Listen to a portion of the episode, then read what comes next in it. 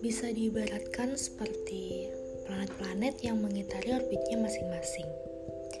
Mereka punya masanya masing-masing untuk mengitari sang pusat tata surya, yaitu matahari. Waktu di setiap planet untuk berotasi dan berevolusi juga beda-beda. Misalnya, antara Mars dan Bumi. Itu sebabnya kita juga nggak bisa memaksa semua planet untuk mengitari satu orbit yang sama. Begitu juga dengan pemikiran manusia. Mereka punya idealismenya masing-masing, punya kepercayaan yang berbeda-beda.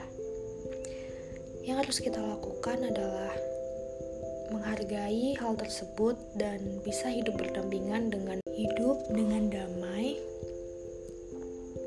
tanpa memaksa mereka untuk berada dalam satu orbit yang sama dengan kita.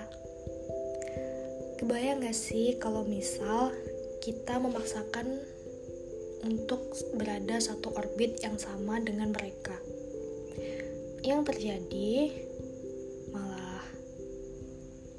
menghancurkan planet satu dengan planet lainnya. Dalam artian, kita nggak bisa memaksa semua manusia untuk satu kepercayaan sama kita. Memaksa semua manusia untuk satu idealisme sama kita. Satu pemikiran, gak akan bisa. Karena hidup berdampingan dalam orbit yang berbeda itu jauh lebih indah dibandingkan dalam satu orbit tapi sering terjadi gesekan dan benturan